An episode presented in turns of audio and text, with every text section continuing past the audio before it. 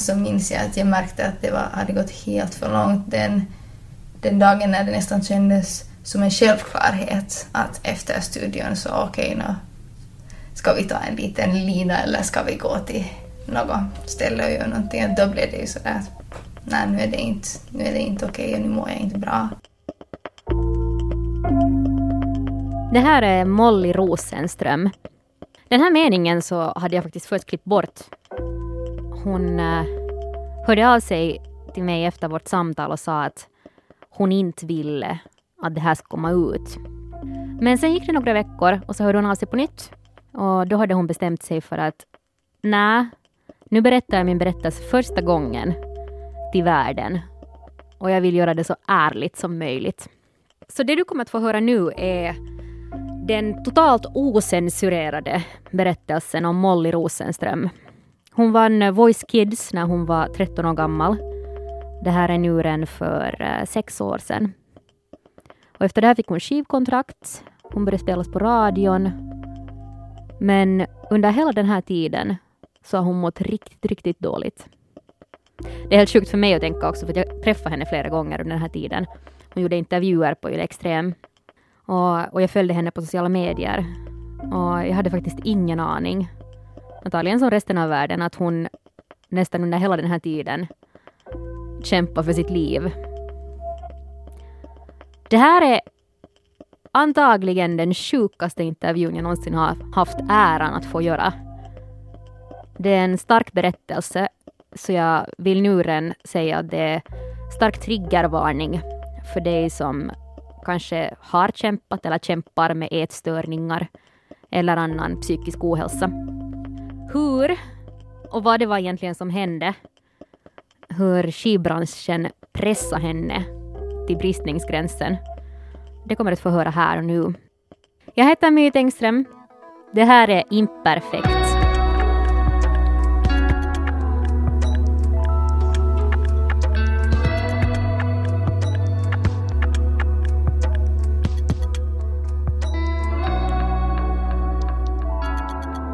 Vi skulle åka till Bali och spela in min första musikvideo.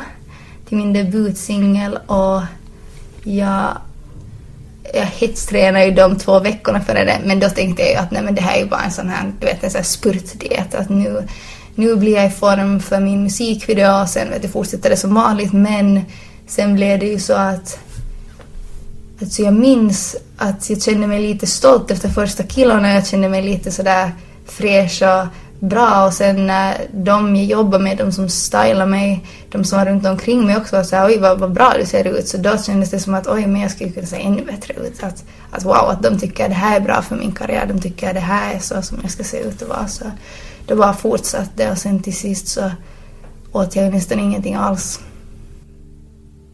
Vad väcker det för känsla att tänka tillbaka på den tiden? Um, det som gör mig mest ledsen är kanske när jag tänker på att jag spelade in min debutskiva. Och då, då åt jag ju då åt jag ju typ ett äpple per dag under hela studietiden och jag mådde ju så fruktansvärt dåligt. Så efter, jag gick ju inte i skolan så mycket, jag var på högstadiet men, um, men jag var mest i studion så jag gjorde sen skolkurserna hemma. Men jag jobbade, jag kunde vara i studion ungefär 10-12 timmar på en dag och så åt jag då ingenting mer, pressade mig till 110 procent, sen gick jag hem, jag la mig ner, jag bara somnade utan jag hade liksom inget annat liv. Det var så jag funkade under hela min skivinspelning och så kom det den dagen när jag inte bara kunde vakna en dag, jag var bara helt borta. Minns du den dagen? Jo, jag minns den faktiskt jättebra. Jag skulle ha en spelning samma dag. Och jag hade varit i studion dagen innan, ätit kanske två frukter på hela dagen och på morgonen när jag vaknade så jag orkade inte sätta mig upp. Um, jag orkade inte göra någonting och jag minns att jag fick panik för jag märkte att nu, nu kan jag inte mer jobba. Alltså nu har det gått så långt att jag kan inte mer jobba men den paniken var mycket mindre än den känslan som var tyckte att det var skönt att nu, nu har det gått så långt att nu kan jag bara vara liksom sjuk. Att nu behöver jag inte kämpa mer, att nu är jag bara sjuk. Och inte för att jag skulle ha, vilja ha hjälp utan för att jag tyckte att, att det var okej. Okay. Jag hade accepterat att så här var det. Jag mådde så dåligt så jag tänkte inte på att man kunde må bättre då utan jag tyckte att det helt enkelt fick vara så. Och då gick det ju så att jag bara tänkte att jag vill inte ens försöka. Så jag var jag var nästan glad över att det hade gått så långt och tänkte att nå, då får det väl gå som det går härifrån. Så jag bara matvägrade, jag drack inte vatten, åt ingenting och jag missade min soundcheck men sen, sen åkte jag faktiskt iväg och gjorde min sista spelning. Um, och efter det när jag kom hem då föll jag bara ihop. Då var det för mycket för min kropp. Alltså du, du vaknar en morgon, du kan inte stiga upp, ja. men samma dag går du ändå och gör en spelning. Ja. Och när jag tänker tillbaks på det så är det ju det sämsta man kan göra men ingen kan ju säga nej i ett sånt läge heller. Det... Men är det du eller liksom din omgivning? Ingen. Det fanns, det fanns faktiskt ingen i det skedet som sa nej, gör inte här. Och när jag, när jag tänker tillbaks på det, det är helt galet. Det var någon som borde ha tryckt mig ner i sängen, fört mig till sjukhuset redan i det skedet. Men men det bara, det liksom existerar inte för någon att tänka på, tänka på det då, utan de var mest glada över att de inte behövde ursäkta sig för att en artist inte kom på en spelning eller för att det måste bli inhiberat eller någonting sånt. Så. Och hur gammal är du då? Jag var 14. En 14-åring kommer inte upp ur sängen och, typerna omkring tänker mm. mest att yes, vi behöver inte förklara det här till publiken. Mm, det är galet. det är ju sjukt. Mm. jo, faktiskt. Det, det är sjukt. Desto mer jag har börjat tänka på det och liksom tala om det här så märker jag ju själv hur sjukt det är för att i den stunden så gör man ju vad man kan. Man tänker ju inte, man ser ju inte hela bilden, man ser ju bara från sitt eget perspektiv och jag mådde ju så dåligt så jag tänkte ju inte ens egentligen på vem som ska kunna göra vad för mig. Så nu på efterhand så förstår jag nog inte riktigt hur det gick så dåligt. Men alltså, bara i den där situationen, du vaknar och kan inte ta dig ur sängen. Så hur kommer du ändå från den punkten? Alltså för det första, vad, vad händer? Jag menar, hur reagerar din familj eller du eller? Um, jag bodde med min mamma och hon är nog den som har lidit minst lika mycket som mig under min sjukdom och karriär i samband med sjukdom så hon var ju alltid livrädd och hon var nog den enda som skulle ha velat att jag skulle ha slutat då. Men som en mamma när ens dotter säger att jag dör om jag inte får göra min musik, att det är ännu värre än att vara så här sjuk. Så då kunde hon inte, eller på efterhand har hon sagt att hon hade panik och visste verkligen inte vad hon som mamma skulle göra så hon tänkte då att det bästa var att stödja mig och försöka göra det som jag ville och det som jag orkade. Men den här dagen minns jag speciellt bra också att mamma, mamma hjälpte mig att komma i duschen och hon hjälpte mig att tvätta håret för jag orkade ju inte stå upp ens. Um, och sen så hon var ju livrädd och jag var bara helt slut och det är nog det är ganska traumatiserande att tänka på hur mycket, hur mycket hemskt som kom för min mamma på grund av det här. Så hon har nog mått lika dåligt som jag men efter den spelningen så då ville hon nog att jag skulle, skulle sluta. Och, men sen, sen när ens dotter säger att det här att jag tänker inte sluta då kan jag inte få vård. Då tänker jag vägra äta hela resten av mitt liv så då, då gjorde hon ju det som hon trodde var rätt. Men hon var nog den enda faktiskt som jag tror att ens tänkte att det ska vara det bättre valet för mig. Alltså jag tänker ändå att du, du är så slut att du inte kan tvätta ditt eget hår men det finns ändå en del av dig som är sådär att du säger högt att jag dör om inte jag får göra det här. Ja, det, det är galet och jag tror att hela tiden medan jag var sjuk och medan jag sysslade med musik så trodde jag att det enda sättet jag kunde vara lycklig, det enda som kunde vara någonting annat än att vara sjuk och ha ätstörningar var att kunna uppträda och kunna göra musik och jag tänkte väl att jag inte, jag inte har någonting annat än det. Jag tänkte att det är den enda saken jag lite ens kan kämpa för. Men då såg jag inte att det var den saken som fick mig att må dåligt och som fick mig att sluta äta. Det sjuka är att det tar inte slut här. Molly får hjälp och hon vistas på ätstörningskliniker. Hon får hjälp av läkare och hon börjar också må bättre ganska snabbt. Hon bestämmer sig för att ge musiken ett nytt försök. Men ganska snabbt märker hon att, att inte är problemet åtgärdat och hon insjuknar igen. När hon då väl inser att hon måste sluta med musiken för att överleva så blir det ändå ganska svårt att säga det högt. För hur gör du när du ändå är omgiven av människor som har satsat tid, pengar, resurser på att utveckla dig och verkligen ser dig som nästa stora stjärnskott? Det är ju så många andras jobb också som hänger på dig. Hur gör du då när du bara vill liksom sträcka upp händerna och säga att stopp, jag orkar inte mera? Men det var ju nästan som en déjà vu nu när jag insjuknade för ungefär ett år sedan igen så höll jag på att jag började spela in mitt nästa album och det, alltså det gick nästan i exakt samma steg. Och jag såg ju det men jag tänkte att nej, men den här gången vet jag ju hur det går, att den här gången klarar jag det. Den här gången kan jag bli smal utan att bli för sjuk.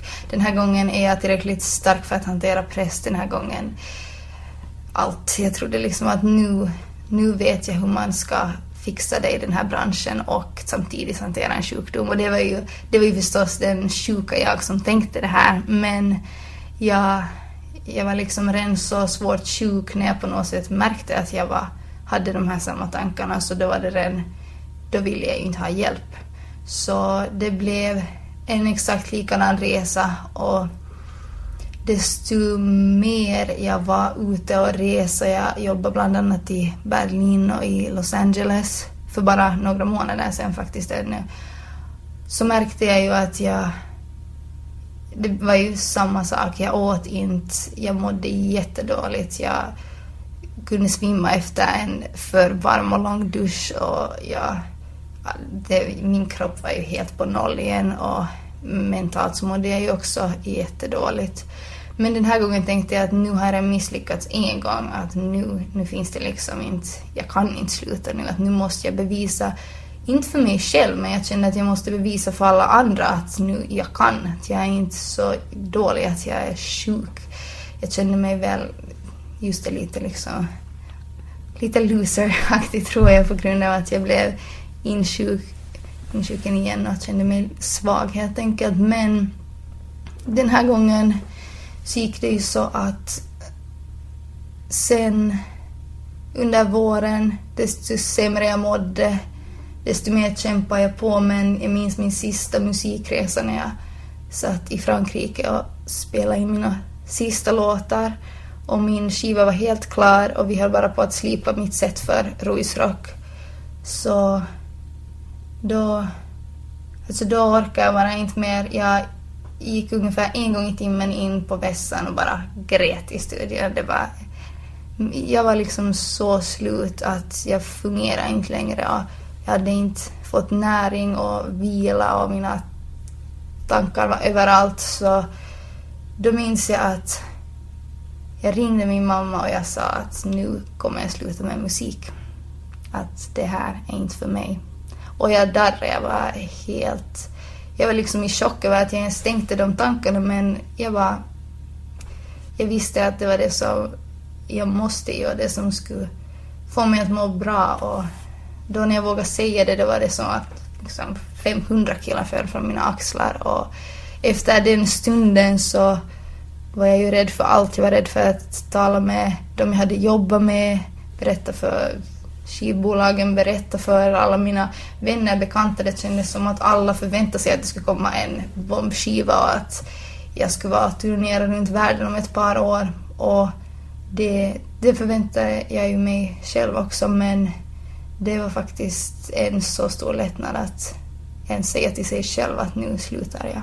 Det bara gick ut, gick in på mitt hotellrum, ringde till min mamma och sa att nu, nu var det nog sista resan och sista låtarna. Och så blev det också. Det är nu det blir riktigt mörkt. För samtidigt som Molly är sjuk i anorexi för andra gången så ändrar hennes image ganska drastiskt. Jag har följt Molly på sociala medier och på Instagram ganska länge. Och till och med jag märkte att nu är det någonting som är lite konstigt för ungefär ett år sedan. Hon började lägga ut helt annorlunda bilder än, än vad jag var van vid. Det var inte mera den där småleende och glada Molly som eh, de flesta var vana vid att se. Utan istället så var det en ganska nedstämd Molly som syntes i bilderna. Det började komma ganska nakna bilder och, och ganska ofta sprit som fanns med. Jag frågade om den här imageförändringen och nu är det faktiskt första gången som Molly förklarar vad som egentligen hände i kulisserna.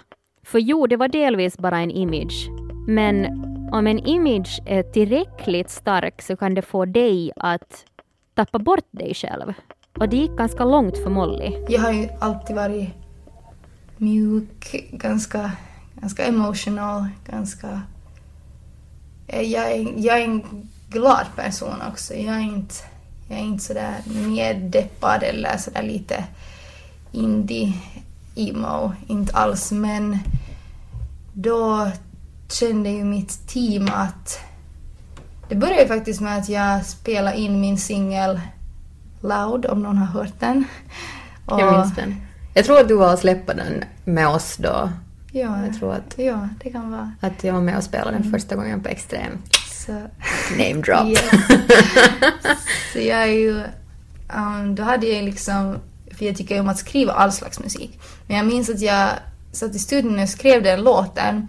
Och det kändes inte alls som jag, men alltså jag tyckte att det lät bra. Men det kändes inte som, som jag. Det var en bra låt men jag kopplade inte till mig själv. Och då ser ju alla i rummet att wow, det här är ditt sound, så här ska det låta. Och direkt följande dag så var det bokat photoshoots och stylister och annat som då skulle matcha det här nya soundet jag hade. Och då tänkte jag ju att ja, men det kan ju vara coolt, någonting nytt, någonting lite fräscht. Och så slutade det ju med att det blev mer och mer bort ifrån den Molly som jag är och som människor omkring mig känner mig som och alla, alla som känner mig vet ju, märkte ju att nu är någonting lite på tok men samtidigt så förstod de ju att det är, det är mitt jobb, det är en bransch, det är inte hela sanningen och det är okej okay, så man låter det vara. Men till sist så tappade jag lite bort mig själv och så visste jag inte mer att är jag nu att ska jag vara Molly eller ska jag vara Devil Molly som då mitt Instagram-namn var här i ett skede. Och då tappade jag ju bort mig själv i det. Och sen var det ju lite svårt med det också. Då märker man ju att det här är inte, det här är inte den personen jag är men kanske andra tycker om det, kanske andra tycker att det är coolt, kanske det här kommer göra mig till den nästa stora stjärnan, att kanske det här är det som funkar och då accepterar man det ändå. För att det jag blev, det de sa till mig var ju att, att du, du som du är bra men det skiljer sig inte från mängden. Både med mitt sound och med mina looks och, och med att jag var väldigt personlig på sociala medier så allt det skulle ju bort. Det skulle vara väldigt liksom clean. Och nu när jag har börjat blogga så det är det bästa jag vet att vara öppen och personlig och bara vara exakt som jag är. Och det märkte jag att det var ett stort misstag att inte lyssna på sitt eget hjärta och sin egen vilja utan att bli just meddragen i det här what's trending right now och vem tycker vad. Och det är ju det jag tror många kämpar med hela tiden i branschen, att man lyssnar på fem olika team som alla har åsikter om allt. När du säger att du tappar bort dig i det så handlar det just om liksom klädstilen eller helt att eh, beträffande, jag vet inte, beslut. Inte var det ju som att du någonsin knarkade på din Instagram liksom men att... Nej men det var nog allt. Det var nog allt från mina egna moral och tankar som man börjar acceptera saker som andra konstant trycker in i ditt huvud att det här är coolt, det här är coolt, det här är bra, men det där är inte så bra. Om man har en åsikt och det är 20 människor i ett rum som säger nej, men alla andra i världen tycker så här, det här är det som är bra. Så då till sist så när man själv då sitter där och vet att nu ska jag ta en Instagram-bild, den ska vara cool, det här är kriterierna som mitt team har gett mig, det här är vad då alla inom citatstecken, alla andra tycker. Så då blir det till sist som att man, man glömmer bort vad man själv egentligen skulle vilja lägga för bild. Och då sitter man där sen och tänker att nå, om det här är om det här då är så bra så då är det väl det jag gör och sen till sist så är det ju en rutin och så är det en del av en fast det inte är. Minns du någon sån där bild som du tänker tillbaka på att, att det där skulle du, det där var inte alls du, det där skulle du annars aldrig ha lagt ut? Alltså många, hela perioden mellan, ja förra året tills jag då insjuknade nu och slutade så var ju verkligen inte jag. Um, allt från, jag kan börja med att säga att jag är not a big fan of alcohol, men det var ju väldigt hett med lite coolt med rödvin och, och sånt. Så jag minns en bild specifikt när jag hade min, hade ett vinglas i handen, hade ingen skjorta på och så täckte jag liksom med mina händer och vinglaset kanske då mina bröst och det var en spegelbild och den, jag såg jätteledsen ut på bilden och det var ganska dark. Och så minns jag att jag blev så surprised för den fick typ överlägset mest likes i mitt feed just då. Och sen tänkte jag ju, men okej, okay, men det här är ju vad de gillar. Så sen, sen blev det ju att jag körde liksom på den linjen.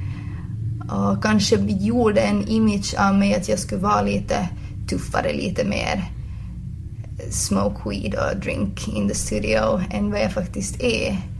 Och desto mer andra säger att ja, men det här är superbra, kör på, desto mer så kommer man ju in i det.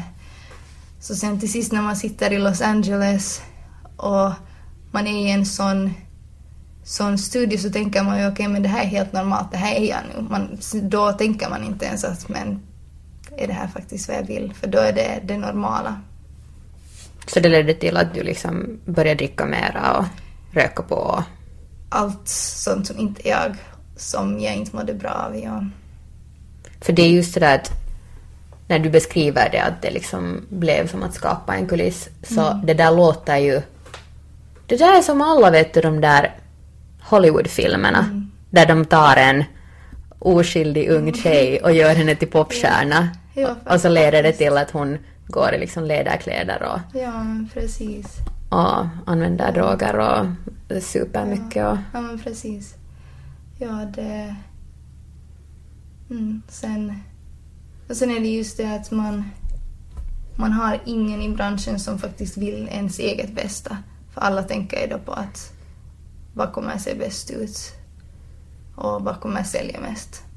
Så så det började med att du först bara poserade med ett rödvinsglas för den där bildens skull. Mm. Och sen slutade med att du verkligen dricker det där rödvinet så att säga. Jag minns faktiskt ett ganska bra exempel på det här när alla tar för givet att det här är rock'n'roll, det här är som man gör. Så i studion satt alla konstant med alkohol i handen. Var man än var så sitter alla, om inte med ännu starkare saker som är alkohol. Och då minns jag att jag först sa nej tack, jag, I'll have a diet coke, någonting väldigt snällt.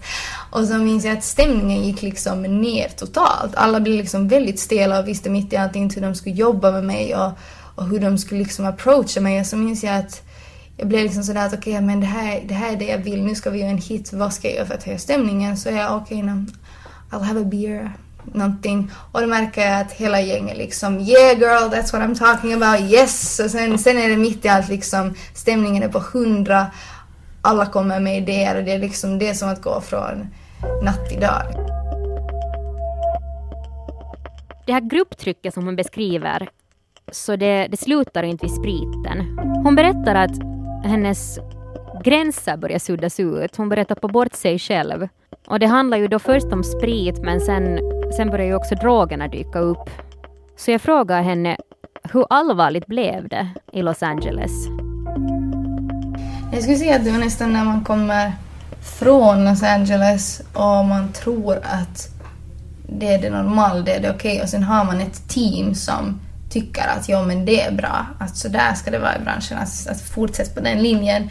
Och så har man ett team som vare sig man är i Stockholm eller Helsingfors eller Frankrike eller Los Angeles som varje gång efter studion så far man någonstans och det är liksom kaos och det är droger och det är allt så då blir det ju för jag är en sån som jag tror att jag aldrig skulle våga smaka på någonting överhuvudtaget. Någonting.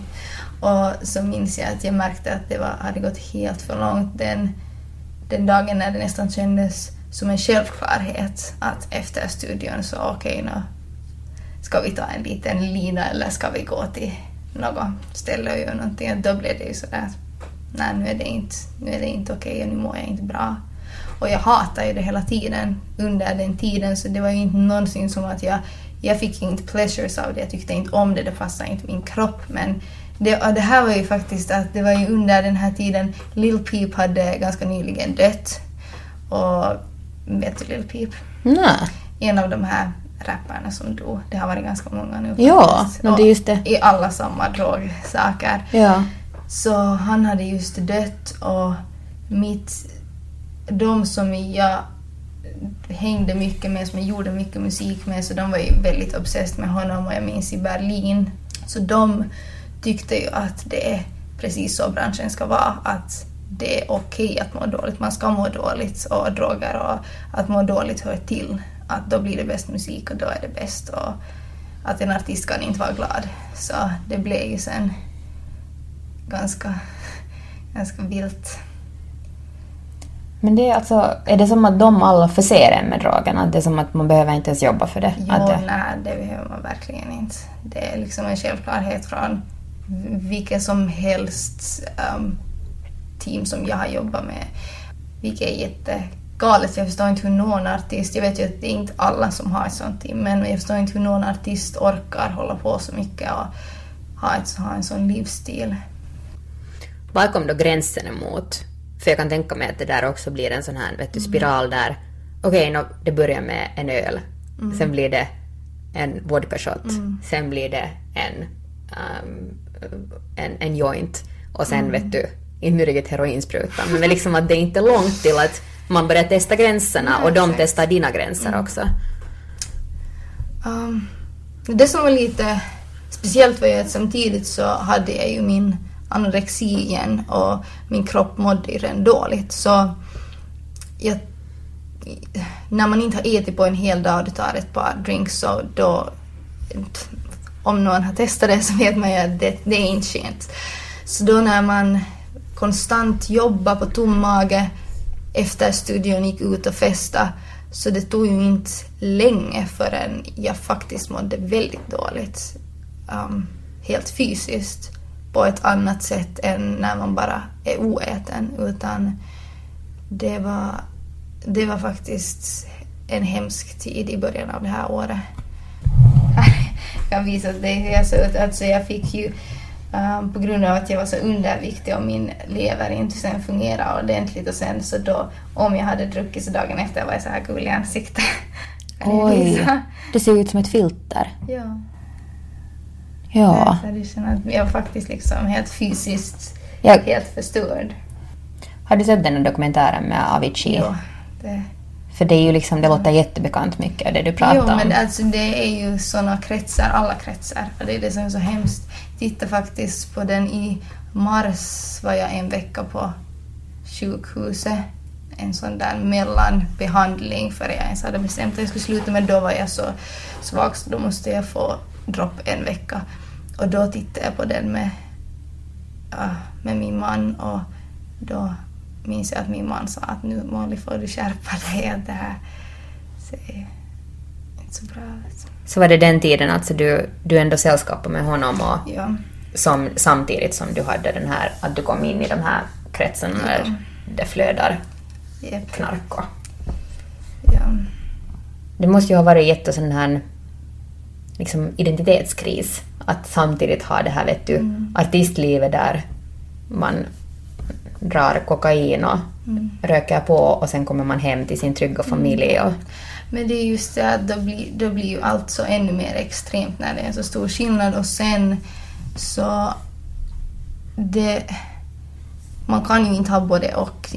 Det finns inte ett sånt att man kan ha både och för det fungerar inte och då är det det värsta att de flesta märker jag att väljer då någon som är på samma linje med samma festande och artister dras ju oftast till artister och producenter dras till artister och det är ganska liksom så här inner circles thing. Att ha ingen skillnad på vilken kändhetsnivå man är men alla jag har jobbat med så hänger bara i de kretsarna och har sina pojk och flickvänner i samma kretsar och det är liksom bara droger och fest och rock'n'roll och sen lite musik. Och, lite det. och jag tror att det är också det att då bryr sig verkligen ingen om om du äter eller inte. Nej. Att ingen tänker ens på ditt välmående för att ingen mår kanske så bra. Molly har valt att ta bort de flesta av, av bilderna från den här tiden. Om du går tillbaka in på hennes Instagram, hon heter idag M-O-L-L-I-E-S på Instagram, alltså Molly S, så ser du ganska stor skillnad mellan bilder hon la ut för ett år sedan och bilder hon lägger ut idag. För henne handlar det inte så mycket om att hon ska ha skämmats över de här bilderna, utan snarare det att de påminde henne för mycket om den här tiden som hon mådde allra sämst. Så varje gång hon bläddrade igenom sitt flöde var hon tvungen att återuppleva de där stunderna som är bland de mörkaste hon någonsin har upplevt. Här, här mår jag inte bra. Det här var... Det är en selfie mot en spegel. Hearts on fire at 7 am har du skrivit. Mm. Det är som att du har mörka påsar under ögonen va? Eller? Ja, ja det... Hur skulle du beskriva den här bilden själv? Du är i Kalifornien, du har taggat med West Hollywood. Ja, det var, jag hade just landat i i Kalifornien och skulle börja jobba följande dag. Och jag skulle vilja säga att jag hade vid det här skedet liksom på något sätt accepterat att det här var sån som jag skulle vara och att jag var ledsen. Och samtidigt så det enda jag tänkte på var ju då vad jag skulle äta och vad jag inte skulle äta. Och här var jag ännu i ett helt okej okay, fysiskt skick för att det var först efter Los Angeles som sen allt liksom rasade. Men jag mådde ändå inte bra utan det enda som gick omkring i min hjärna var ju att vad ska jag undvika att äta och vad ska jag göra i studion och hur ska jag undvika att äta i studion och jag mådde jättedåligt av, av hela omgivningen i Los Angeles och att jobba där så det, det är en av de bilderna jag minns att det var en att jag mådde inte bra när jag tog den. Och det fanns ju massor av sådana, men jag har ju gått och raderat allt för att det, inte, inte för att inte visa det åt andra, jag skäms inte över det, men för att det var för jobbigt för mig själv att alltid ibland måste lite scrolla ner och titta, för då börjar jag direkt må dåligt själv. Det är ett återupplevare på något vis? Ja, det var jobbigt. Men hur kommer det sig att du har ändå valt att lämna kvar några? Jag, var, jag lämnar kvar de som var minst, minst radikala, som ändå var lite mer mot, ja, mot det jag. Mm. Men, ja. men vad skulle du... No, här är det, det här är ju inte så länge sedan. No. Det här är december i fjol. Men om det skulle finnas kvar de här bilderna som är lite längre tillbaka när du ser att du har mått dåligt så om du skulle få nu gå tillbaka och ha lämnat en kommentar till någon av de bilderna? Då ska jag nog skriva Get help. det, alltså det, jag blir så ledsen när man scrollar Instagram ibland, Explore eller någonting. Vilket jag faktiskt har slutat med för det var för jobbigt. Men man kan sitta och scrolla och så kommer det en bild på någon otroligt smal som man ser, inte, inte normalt utan man ser ju när någon är undernärd, när den helt enkelt inte ser ut att må bra. Och så finns det hundra kommentarer om body goals, love it. Och så finns det en kommentar av de hundra som är att ser ni inte att hon inte mår bra? Men att så många går med den här masshetsen på att man, det är okej okay att vara så smal att det stör ens fysik helt. Så du skulle försöka lämna en sån där sen inte att hon mår bra kommentar på något sätt? Ja, det ska jag nog. Och därför, delvis därför har jag tagit bort de bilderna för att jag vill inte att, att unga människor, speciellt unga kvinnor som jag vet att jag får mycket meddelanden från, så jag vill inte att de ska sen scrolla i mina bilder och få fram bilder där jag då står och tycker att det ser bra ut, att se undernärd ut. Att delvis därför också har jag valt att ta bort dem där jag ser mest sjuk ut. Sen kom till slut dagen när hon valde att totalt skita i vad alla krävde av hennes Instagram. Hon hade alltså fått en lista av sitt team med kriterier för varenda en bild. Och den här valde hon för första gången att helt strunta i. Det här, det är bara en knapp vecka innan hon skjutsas direkt från Ruisrock-scenen till sjukhuset. Hon har inte sjungit en ton sedan den spelningen, som alltså blev hennes absolut sista som professionell artist. Det här minns jag det här var första bilden jag la när jag skrattar och är glad. Jag har just fått min, adoptera min hund Elton och jag fick så mycket meddelande efter det att, att wow, första bilden som du ser glad ut på på över ett år, att härligt. Men det är sant. Och jag vågar ju liksom bryta då den imagen som jag och mitt team hade byggt upp. Och jag minns jag var lite nervös nästan. Jag tyckte det var lite rebelliskt att liksom gå emot alla andra och göra mig själv. Men sen efter det så har jag liksom hållit, hela mitt feed är ju jag glad. Eller det är jag i olika situationer men det är ju ändå jag. Att efter den här bilden så står jag för exakt alla bilder jag lägger ut. Det finns ingen bild som inte känns som jag eller som känns fel. Och det här, det är lite före Ruisrock va? Eller? Ja, ja. Det tredje tror, juli. Alltså det är väl, ja en vecka före Ruisrock faktiskt. Ja, så det så... var väl just när jag hade bestämt att nu kommer jag göra mig själv och inte... Men du har ändå den där sista spelningen då när du sen ja.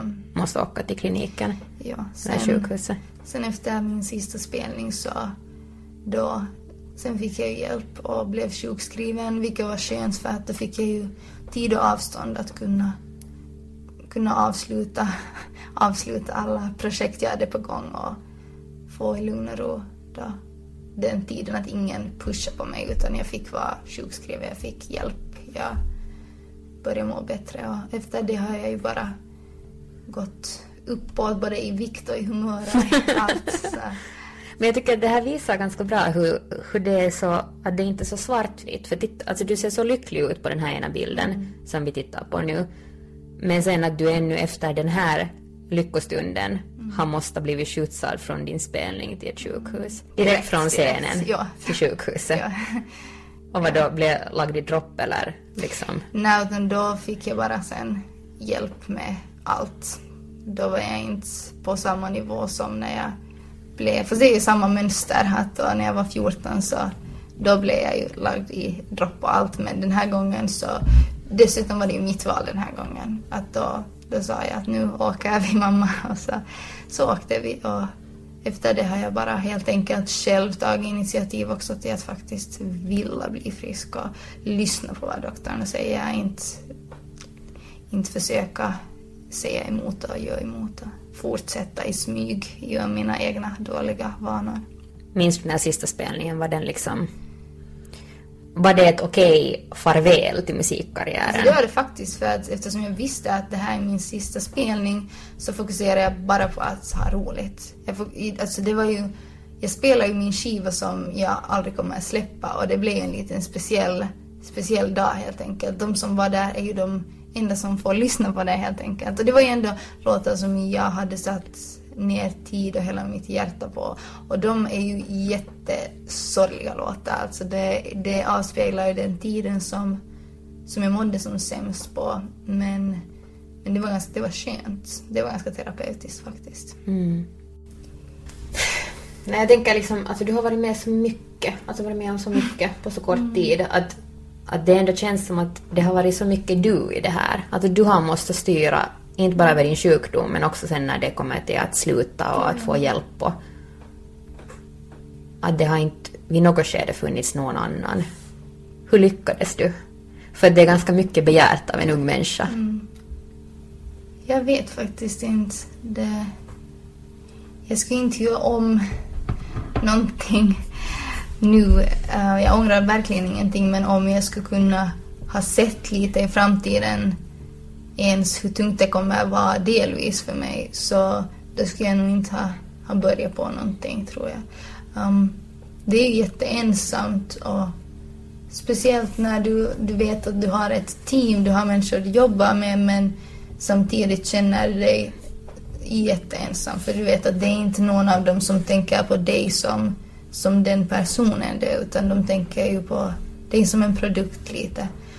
Eller inte lite utan de tänker på dig som en produkt. Och då blir det ju att till sist vet man ju inte heller vem man litar på genuint och vem man litar på i businessvärlden. Och då blir det jättetungt med både jobb och att klara av allt annat själv. Men på något sätt så har jag ändå alltid varit tillräckligt stark. Jag är inte tillräckligt stark för att gå igenom den branschen men jag har ändå varit tillräckligt stark för att alltid, alltid kunna sen i sista sekunden stå upp för mig själv.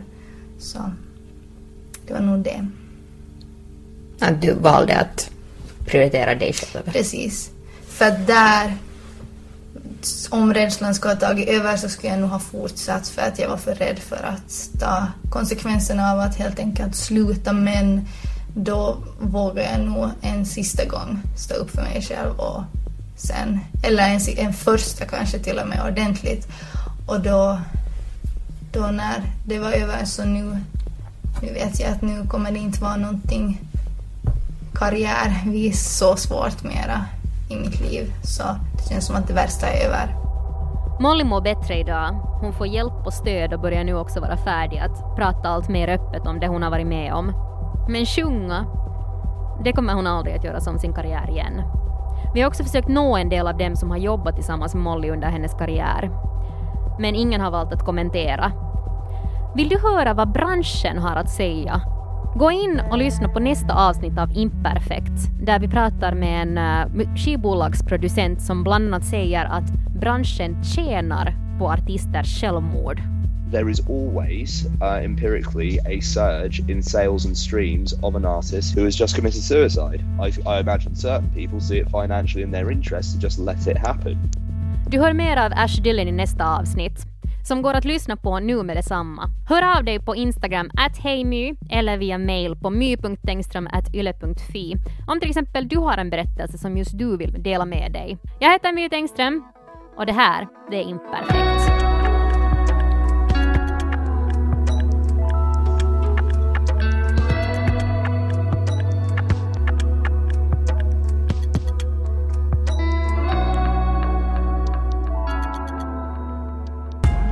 Det här är en Svenska Yle-podd.